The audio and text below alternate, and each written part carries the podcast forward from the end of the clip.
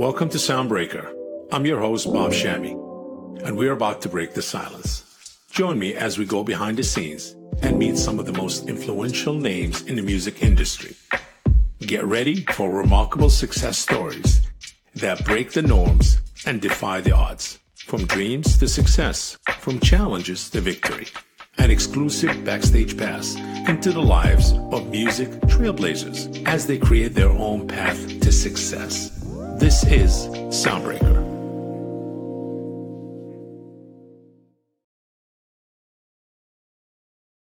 Welcome to Soundbreaker. On today's episode with Jesse Korwin, who is a groundbreaker in the music industry.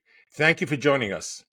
For our listeners who might not be familiar with you, could you please introduce yourself and tell us a little bit about what you do before we dig into it? Sure. Yeah. Uh, first of all, thanks for having me uh, on the podcast. Really, my pleasure. Um, my name is Jesse Korwin. Um, I've been in music and media business for, gosh, uh, 23, 24 years, which makes me feel really old. Um, uh, it was a sort of interesting start. You know, uh, graduated college, had always been in bands and playing music. Uh, moved to New York City after college, um, and was playing in bands, but working in sort of the first wave of internet uh, entertainment businesses with a company called Heavy.com, which was like YouTube and Vice before YouTube and Vice existed.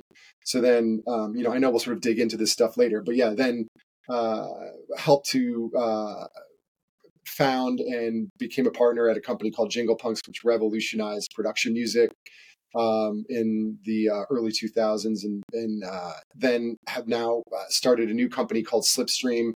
Um, and I'm the CMO and one of the co-founders. And the mission here is to uh, help people use music, and that can mean a lot of different things, which we'll dive into. But I think you know our core idea, the central thesis of the company, is that music isn't just listened to, it's used. And so that is uh, what we're about.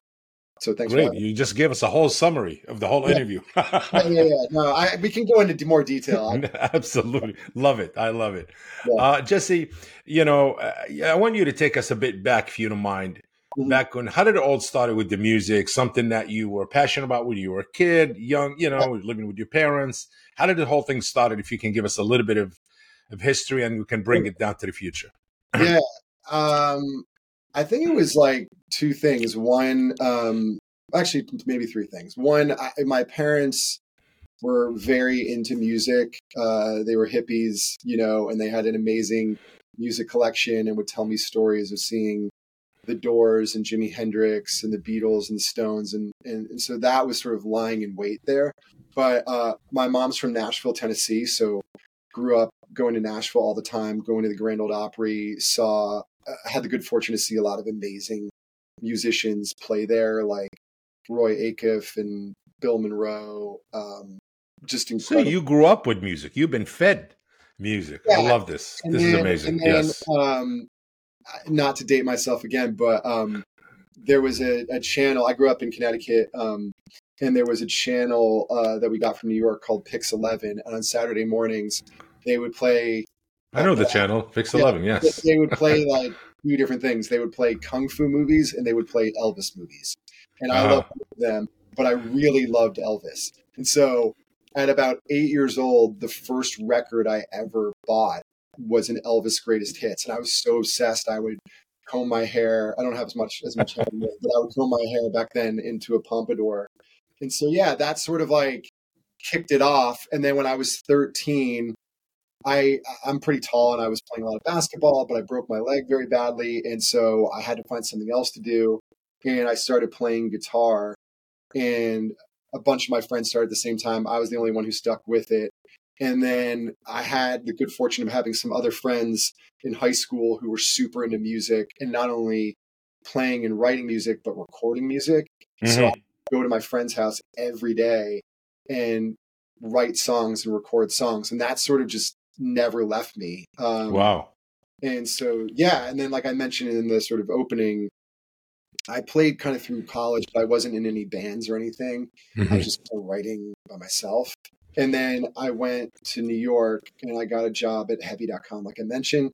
And um, one of my good friends, Jared Gutstadt, who was one of the founders of Jingle Punks, which is the company I mentioned also, he was like, Hey, do you want to be in my band? And I, and I said, Well, what, like, what, what do you need me to do? And he's like, You got to play bass. I was like, I don't play bass. I play guitar. And he's like, Ah, same thing. And then I listened to the music and it was amazing. It was, uh, all the music was written by this guy, Mike Story. The band was called the Izzy's um, I Z Z Y S, and mm-hmm. right around 2001, which was sort of like that garage rock explosion of the Strokes and the Vines and the Hives and White Stripes and all that. So there was a frenzy, uh, feeding frenzy for that with all the labels in New York City. It was a really awesome scene, and uh, yeah, we had a great run, and and it just I was in bands ever since, and then Jingle Punk started, and yeah, I mean, it's just it's kind of crazy, like my poor parents they paid all this money for me to go to a, a, top school and then i quit my first job to go on tour with the band. And then i kept playing music all the time and i was always more interested in being in the bands than a career. And so I, they must have been like what are you doing? Like you know? And then with jingle punks that was really lightning in a bottle where jared and then his co-founder who's now uh, also a co-founder at Sip, Slipstream, uh, this gentleman Dan, Dan Demole, mm-hmm. who came from like a, a tech background, they had this idea, uh, which they formulated at a Black Keys concert. I was there with them um, about revolutionizing how production music, meaning music that gets used in in media, mm-hmm.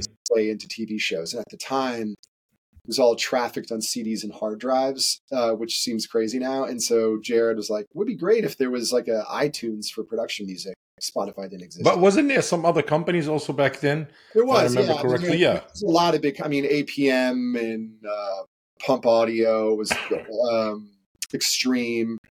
There was a lot of uh, David Vanacore.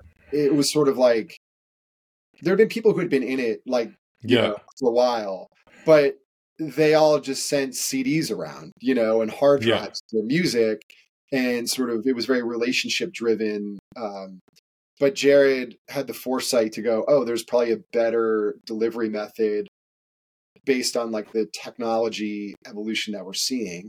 And Dan had the capability to build that initial code and write the code to to build what was called the jingle for a plot for a platform. It was, it was very it's I mean from a business entrepreneur standpoint it was interesting because we would go into rooms this is when you know you have a hot product. Like we would go into a room and say, "Hey, you know how you want something that sounds like Coldplay, but you can't afford Coldplay? Well, just type Coldplay here. We pull up the website. You wow. type Coldplay, and then all this music. We went to all these bands, right? This is how everything sort of like you sort of set the foundation for success, right? Yes. So all yes. these bands that Jared and I had toured around with and played with, he had gone back to them and gotten all their music because most of them hadn't been signed. And they gave us all this music. So it built this catalog of of not stock music, but actual music from real bands. Yeah. And Dan built this amazing algorithm that allowed the music to be tagged with cultural metadata. So people would go, Yeah, I want Coldplay. And then the music would pop up and it would sound like Coldplay. And Amazing. sold, right? And like it was the easiest sales pitch of your life. So um and then yeah, and then we sold that company um, you know, first we sold to a majority to uh, Endeavor, um, which was awesome uh, to meet Ari and Patrick and all those folks there. Um, super educational. And then um, we sold 100% of it. Like a, a, buyer came around from Canada. Oh, which um, company? Uh, it was called Ole Entertainment. Now it's called Anthem Entertainment. It's uh-huh. a it's a pub, independent publishing company backed by the Ontario Teachers Pension Fund, um, and they own Rush catalog and a bunch of Timbaland tracks and wow, one all the stuff.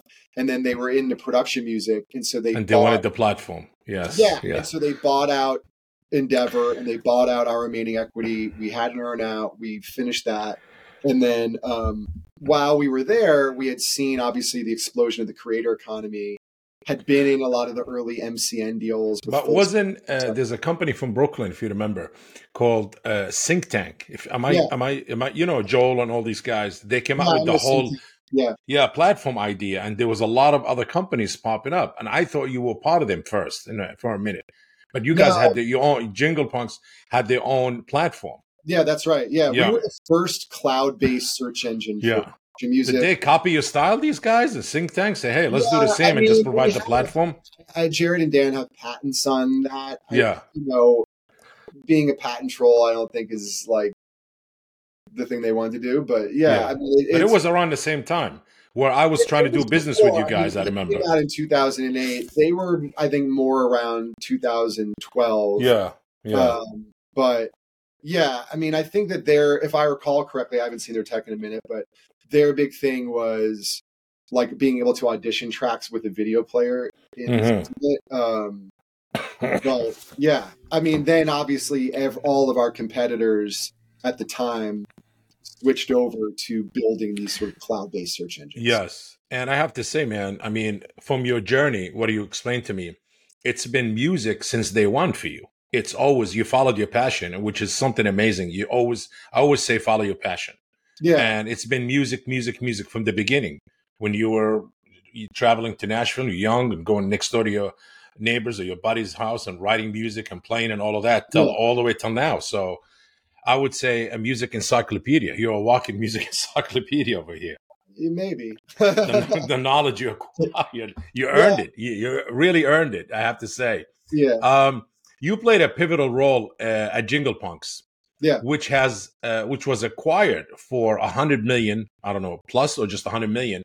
Uh, could you tell us about the transition from Jingle Punks to founding Slip.Stream and what led you to start your own venture? Like you sold one, so what made yeah. you say, "Hey, I want to"?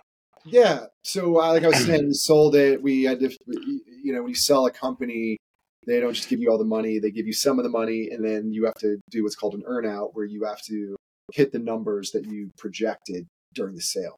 And so um, we had to do that for five years. And then, not to interrupt you, if you yeah. just hold that thought, is yeah. that a common thing? Sometimes I hear it, sometimes I don't. People say, no, we just got paid. But they yeah, want us as the CEO to fund us to work for two, three years just to run the company, but yeah. not the, the payout. But is that a common thing with the payout? Yeah, it's pretty common, right? Um, I mean, it's all negotiation in terms of like. Okay. How do you negotiate your deal? Yeah, but I mean, generally speaking, when people, if people are, it depends if it's like an asset purchase or if they're acquiring the business. If you're acquiring a business, and the business success is predicated on key personnel, you obviously don't want to lose that key personnel. So you have to incentivize them to stay. Mm-hmm.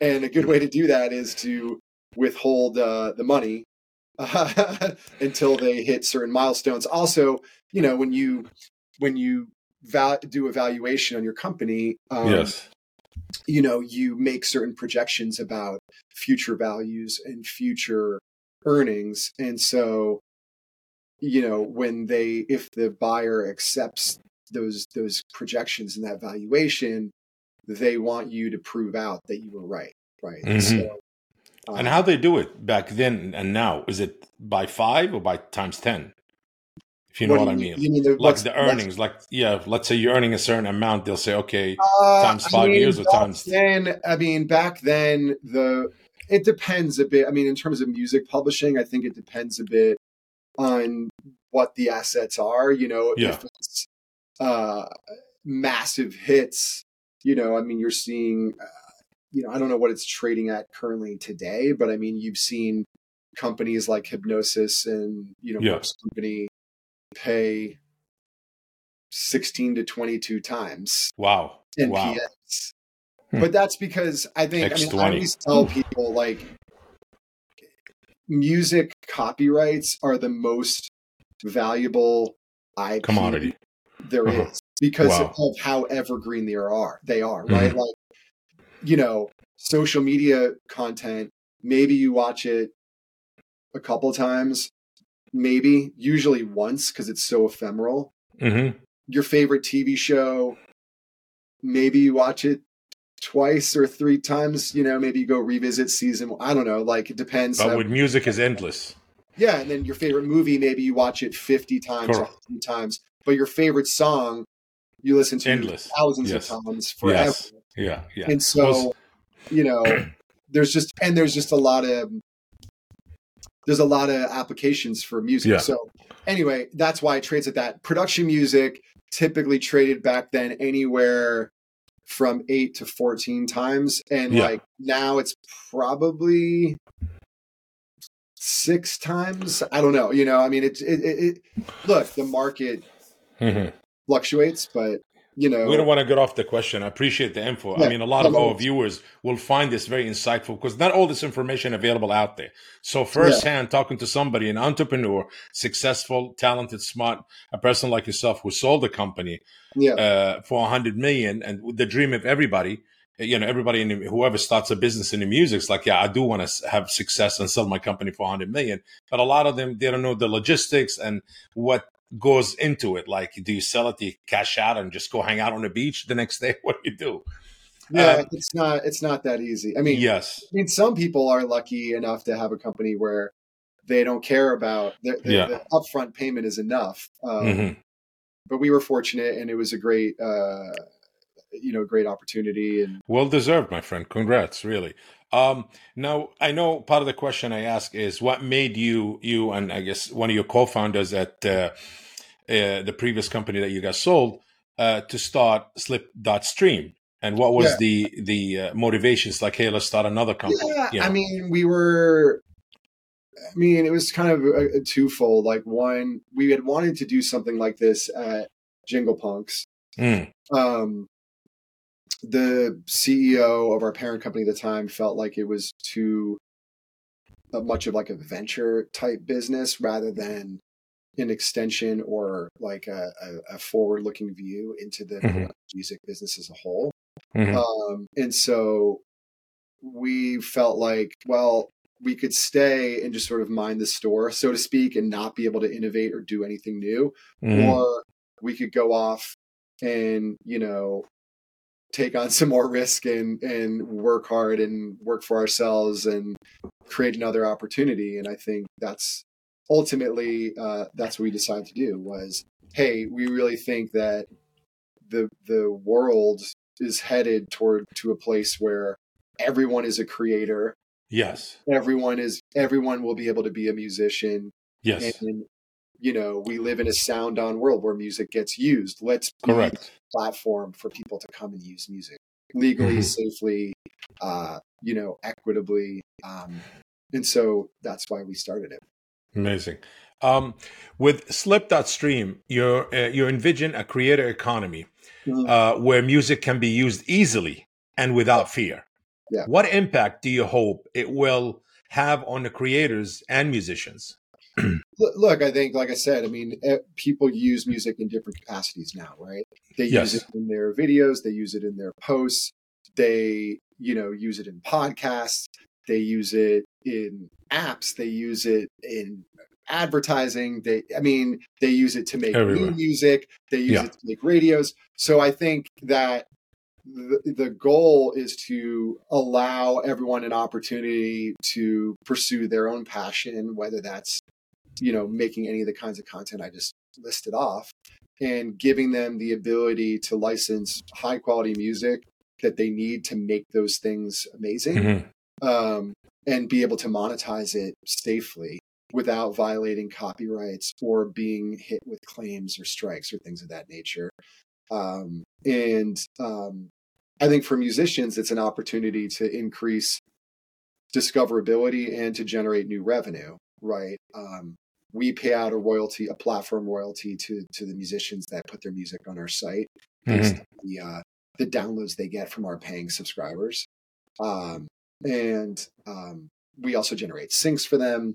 Um, and then there's also uh, revenue generated by usage on the platforms. Some people don't use the music the right way, and so there are there is content ID revenue. There's revenue from TikTok. There's you know if we're distributing it for you, there's revenue from DSPs. So, So you have a distribution side also for Yeah, Slip.Stream. yeah, we didn't. Yeah, we we the the the pyramid of rights that we have on the platform is like an owned catalog, um, a distributed catalog, and then uh, you know commissioned music, and then there's sort of partnerships where we grab what we call the creator rights. So Mhm. ultimately, you know the core constituents that we have are making content on social media platforms and mm-hmm. so as long as we're able to adjudicate the rights for those different platforms like youtube content id audible magic for uh, twitch or within tiktok cml then we're good to go you know? But you're not doing like spotify apple amazon none of that. Not, not are, really. I mean not not you focus on social media for the micro yeah, licensing I mean, okay. some, like we do distribute our own music to those to, to those dsps mm-hmm. um, and in some cases we have distributed uh, for uh, on behalf of uh, third parties but that's not really the core focus uh, of your business yeah yeah yes yes yeah and do you have direct deals or you go through uh, aggregators? If you don't mind me asking, you don't have to answer. Just curious. Well, we have a partnership with uh, with other com- another company that has the pipes, quote unquote. Mm-hmm. Uh, and then um, in terms of like the creator rights platforms, we have direct access. That took, you know, content ID, having your own CID CMS is something that's very difficult to get. Mm-hmm. They hand them out. so um, you know, I think that is, you know, something that that is unique to the company. Um, Slip.Stream has quickly gained traction with over 400,000 users, which is mm-hmm. very impressive, and a mm-hmm. catalog of 70,000 songs. Yeah. How did you and your team manage to achieve such a rapid growth? Yeah, I mean, I think it's through, um, I mean, A, we came in, it wasn't like we were just off the street. Like we had a deep expertise in the world of publishing and licensing. So mm-hmm. we were able to acquire catalog, I think, a lot quicker and more economically than existing players in the space, mm-hmm. um, which allowed us to enter the market at, with a sizable library. Mm-hmm. Um, I think that we also entered, eh, you know, not at the beginning of the wave, but there's still a wave of the creator economy. So we were able to ride that a bit and then also capitalize on some library fatigue from our competitors, you know, like Epidemic Sounds or Artlist. Mm-hmm. around for a while, people kind of run through the tracks.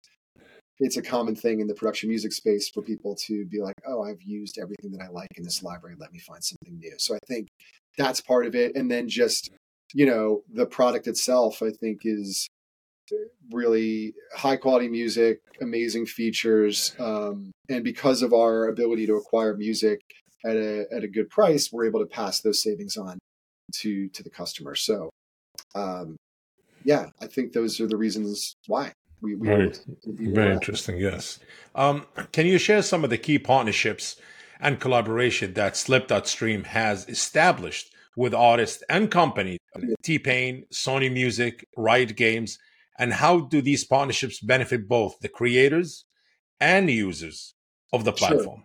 Sure. Yeah, yeah, I mean, I think for like artists like Grimes or T Pain, yeah. um, and there's actually this other guy NEFFEX, that yes. we with who's who's pretty cool. Yeah. He's not super well known from like yeah. a popular music standpoint. Yeah, he's generated over four billion streams for his music through giving it away. Yes, to to creators.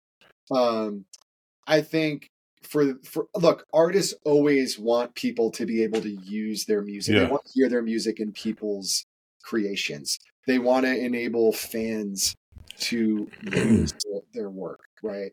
And that's why the, the Grimes uh, partnership, specifically with her and her AI platform, is so interesting and so cool because the purpose behind that is while other companies tend to build walls yes. around their copyrights mm-hmm. and their likeness. She is going in the opposite direction and saying, look, AI isn't going anywhere. Let's lean in. Let's figure out all the bad stuff. Let's first while we can before it's too late. And let's also use it as a way to enable greater connection, greater engagement with fans. And so her AI music is really like fan generated content, if you will. Uh-huh. Um, and her manager and uh, business partner, Daouda Leonard, he he told me something the other week, which was ubiquity is the new exclusivity. So I think they understand that like now you need to be everywhere, right? You correct. You need to be in the gaming world. You need to be in on TikTok world. You need to be in YouTube world. You need to be uh, in, in, television. I mean, you need to be all over the place, right? For people to uh, know who you are, to know your music. Yeah. Um, and so I think that that's what they get out of it is the access to, uh, as an artist, they get access to our creators, our, uh, uh, you know, enterprise clients. Um, you mentioned Riot. Um, yeah. You know, and you mentioned Sony. Sony is an investor, right? So I think for them, they're, you know, they're curious to see sort of what does this sort of consumer facing platform look like from a from a, for a label. Mm-hmm. Um, for Riot Games, uh, one of our our best enterprise clients. I mean, they're a video game publishers are always the most innovative. So for them, it enables them to soundtrack all of their esports mm-hmm. live broadcasts, their marketing. Um, they get a bolt-on music department essentially. So outside yeah. of like the big commercial music that they license, they now have uh, a company that can create custom music for them because we do custom too. Um, has this platform to enable their their vast uh, uh, crew of people that are making content every day. So I think it's and for the art and then for the regular musicians who are you know putting their music in, it, it, they get exposure to all of these these folks. So um, yeah, that's what I think. well, you mentioned earlier a pyramid of of rights that yeah. uh, you know Slipdot Stream has when music comes in. For yeah. such artists, uh, excuse me for mispronouncing uh, her name Grimes yeah. earlier, but um, any exclusivity or really I mean, how does that work for certain artists that they come in and they say, okay, our music is exclusive with you guys with Slipdot Stream? Yeah. Or there's no I exclusivity because you mentioned also the music has to be everywhere, you know? Yeah. I mean, it's, I mean, without going too deep into yes. the tracks, like it's not that we, we don't own the masters or control yeah. those, all those rights. So, and, and frankly, neither does she, right? The deal with the artists that use her platform is they get to own that master. Correct. Right? So these are all art. These artists have all opted in to yes. Slipstream as an endpoint, yes. specifically around the idea of the creator economy mm-hmm. and use on social media. And We're most not, of it, a lot, a lot. going out there trying to get it into like, you know, HBO shows or Netflix or anything like that. I mean, if, yeah. if Netflix came to us and found it on the platform, we would be able to negotiate that sync, but it's not the, the main purpose. Got it.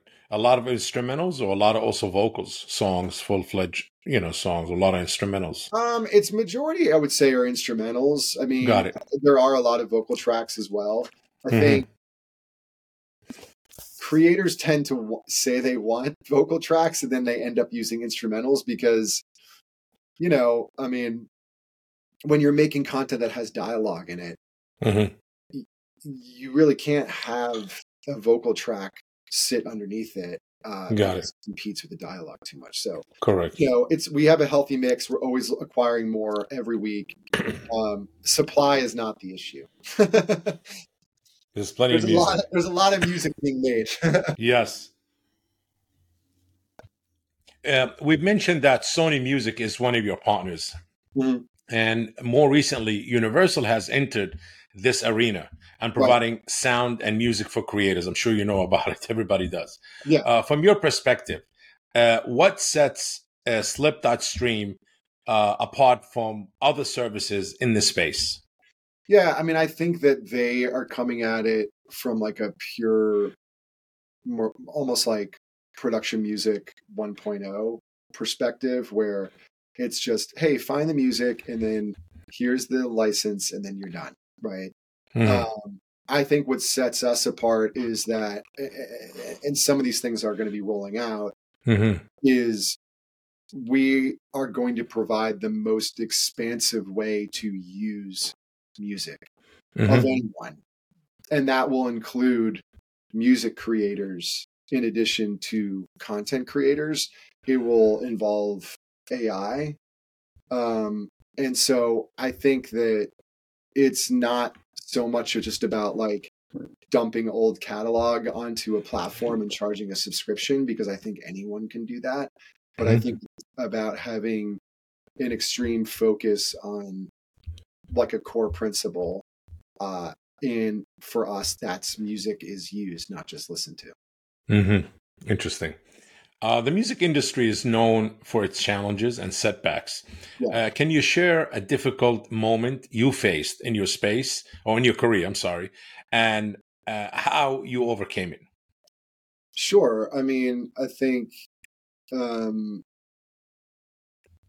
I, you know, I, I'm been sort of blessed on the entrepreneurial side to not have too many challenges that stand out. I mean, obviously, there's challenges that that that involve things like mm-hmm. fundraising and you know clients and things like that but those are sort of i think to be expected mm-hmm. but i think early on you know just being in bands was sort of like a very um in the challenge that came with that like learning to collaborate with others having record deals within your grasp and then not come to fruition and dealing with that sort of like disappointment and failure, so to speak. But mm-hmm.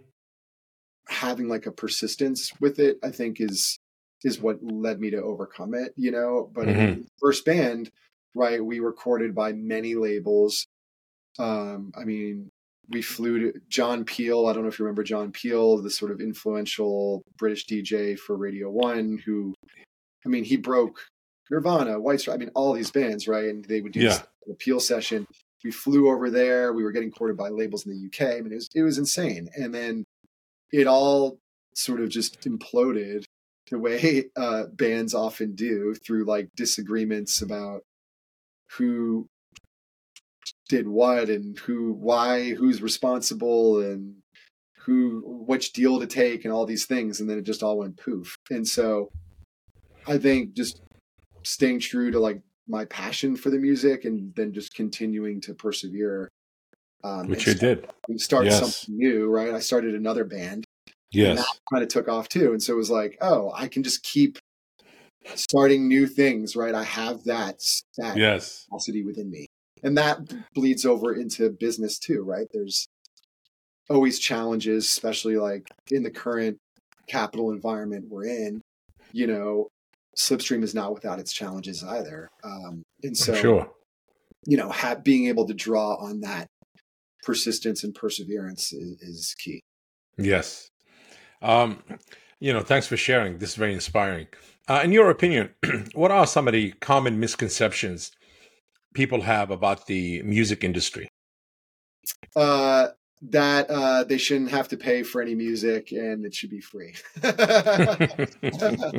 I mean, uh, uh, you know, you always get some people, you know, back in the day, be like, I want to use the Beatles in this like TV show, but they won't let me. Like, they say it's a million dollars. That's crazy. And you're like, yeah, that's how publishing and music licensing works. Like, you know, I, so I think there's a misconception a about sort of the glitz and the glamour of it. I mean, obviously, you see these big bands and pop stars and rappers, you know, living this sort of very lavish lifestyle, and there are sort of those perks to it.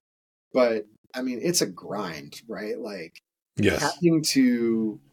I don't think people appreciate the grind that goes into all of that. Mm-hmm. You know, you have to really have an extreme passion for what you're doing because there's a lot of days and nights where it's not that glamorous and you're having you have pressure on you you have to perform you don't feel good you got to travel here you got to you have a million people who are depending on you.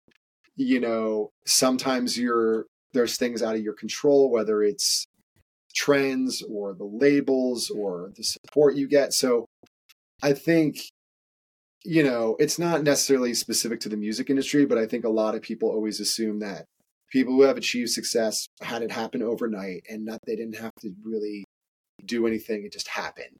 And yes. Aren't they lucky? But everyone, I think, in this industry has had to grind real hard. It's part of it, the grind, daily grind. Yeah. Um, as you know, collaboration is often a key element in the music world. Could you share a memorable collaboration story or someone you worked with who left an impact on you?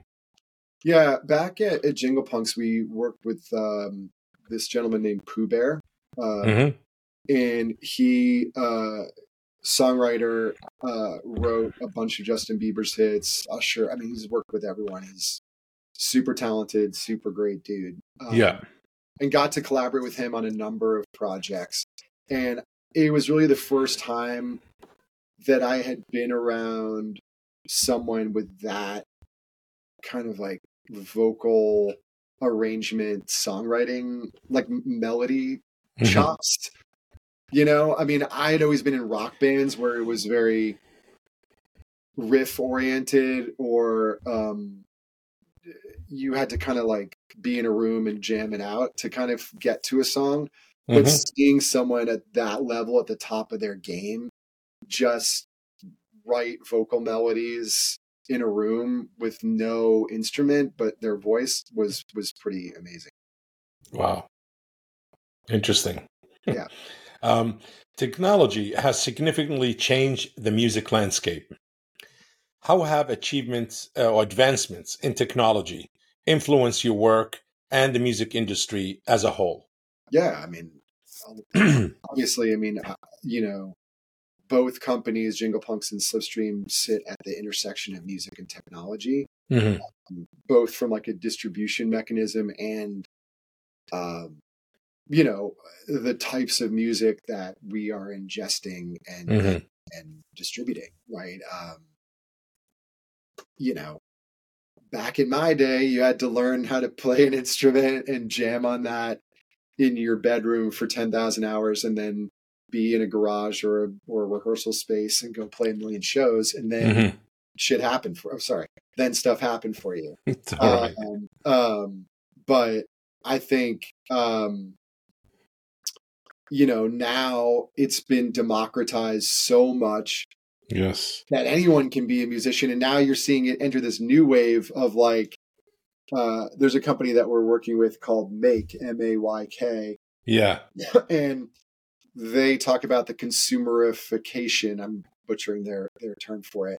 But yeah. um, basically, the AI tools and all these things ba- allow people to just type in prompts, have songs generated, curate which ones they like, you know, sing some t- sort of top line over it that gets you know adjusted by AI, and boom, you have a song that you own, right? And, and so, how do you guys work with them in a sense where they implement their platform, part of your platform, and they? Yeah, yeah it hasn't come out, hasn't been implemented yet, but we're in the process of doing that. Um, I think that the music that gets made through these platforms is very interesting. Like it's mm-hmm. very, it's very ticked. It's like its own genre.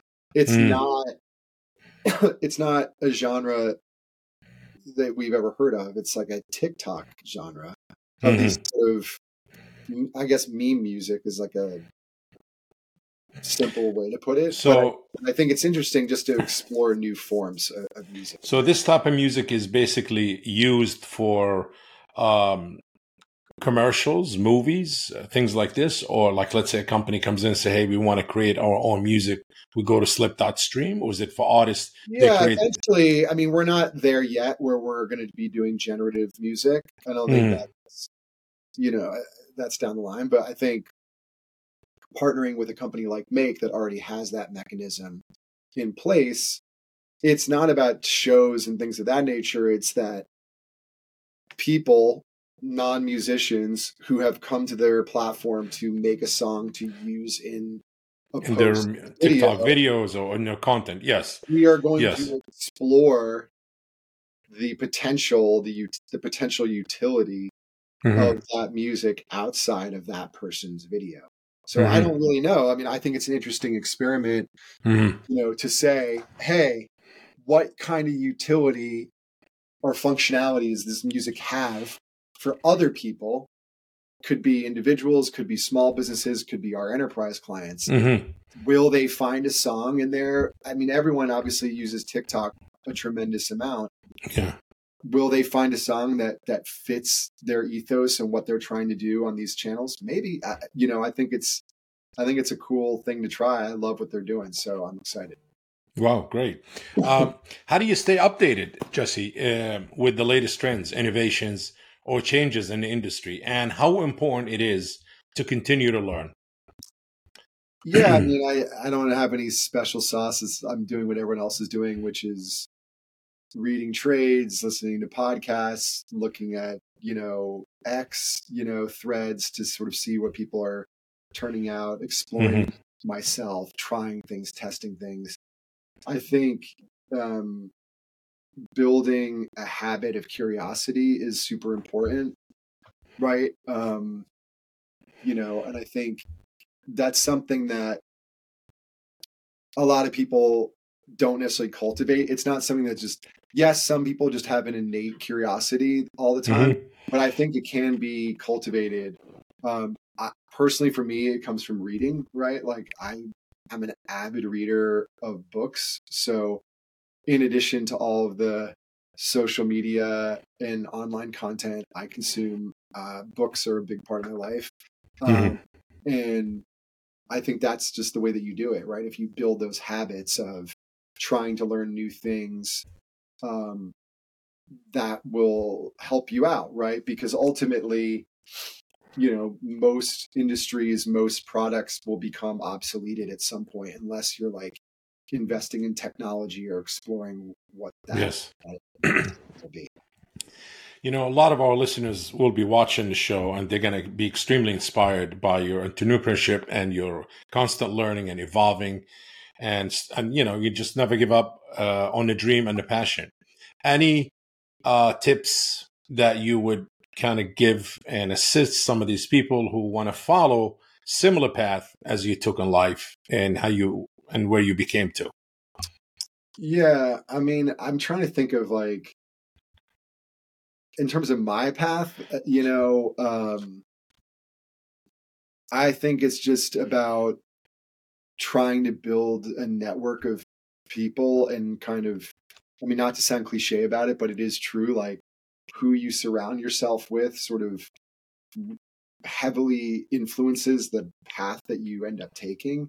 Mm-hmm. You know? So Correct. I think you have to look at your like immediate network of people who who's in your sphere of influence and try and just I mean, I did internships. I took jo- anything to sort of get your foot in the door to like begin to build those relationships. Yes, is key because it's all relationship driven. And then if you're a musician, I mean, one of the other fellas that I had the pleasure working with the Jingle Punks is Jelly Roll, who's you know having like a massive moment, mm-hmm. uh, and you know, whether he's winning, you know, I'm sure he'll probably win a Grammy uh, coming up, but he won, you know, he's just the biggest country artist in the world right now. Well, you yes. Know? Um, and he, his, like, I think the reason why he broke through is authenticity of who he is, right? He always was like, he never wavered from that. And then, I mean, talk about grinding, right? Like, building that engagement, you know, with your audience and your fans and consistently very important uh, stuff to consume, music, yes. videos, interacting with them yes. and building just a community, I think is really what you're going to have to do going forward. You don't need, I mean, labels are like banks and like promoters, right? And market. Correct. But you can do it on your own so to speak. Um, you still have to have a team around you of like collaborators yes. and stuff, but I think cultivating your own community is going to be uh, provide a lot of opportunity for artists. Yes, yes. I like what you said earlier. You said uh, whoever you surround yourself, they'll influence the direction and where you're going. Yeah, I mean, yeah. it's a cliche thing that everyone says, but it is true. Well, it is true. As they say, uh, OQP, only quality people. Yeah. Totally. Yes, absolutely. Um, you know, I'm sure our listeners are going to find all of this very insightful and very helpful, incredibly helpful, I would say. Uh, before we wrap it up, anything you'd like to promote on Slip.Stream or any new project, any new partnership, just for our listeners and our users, probably they'll listen, they'll, you know, you want to promote? yeah, I mean, I've, I mentioned a few things that are coming down the pike in terms of like the collaboration with Mayk, Mayk, yes, tools that we're going to be developing. Um, I don't really have anything specific to say other than, you know, if you're wanting to use music in any of your creations, um, come to uh, www.slip.stream, check out the platform, I think you'll find that we have a lot of really cool stuff, uh, a lot of really high quality music, and there's a lot more to come in terms of how you'll be able to use music effectively in content or your own music creation. So, so slip.stream is the way to go for musicians right. and users. Yeah, yes. Right. That's right. Absolutely. Great. Yeah, there's a way if you want to get your music on the platform, you know, yes. you can contact us there too. Absolutely. Great. Well, I'm sure all your listeners listen to that. Please, if you're a musician and you want to get your music out there, slip.stream is the way to go. And Jesse is one of the co-founders. Um, you know, uh, great things always have to come to an end, unfortunately. Yeah. But I would say thank you for joining us today. And this concludes today's episode uh, of Soundbreaker. Please make sure to follow us on uh, socials and stay tuned for our new episode. See you and thank you very much. This podcast is presented by Music Dash, world's first AI powered independent distribution CMS. If you enjoyed today's episode, make sure to share the Soundbreaker podcast. And if you are joining us on YouTube, please like this video and subscribe to the channel. Until next time.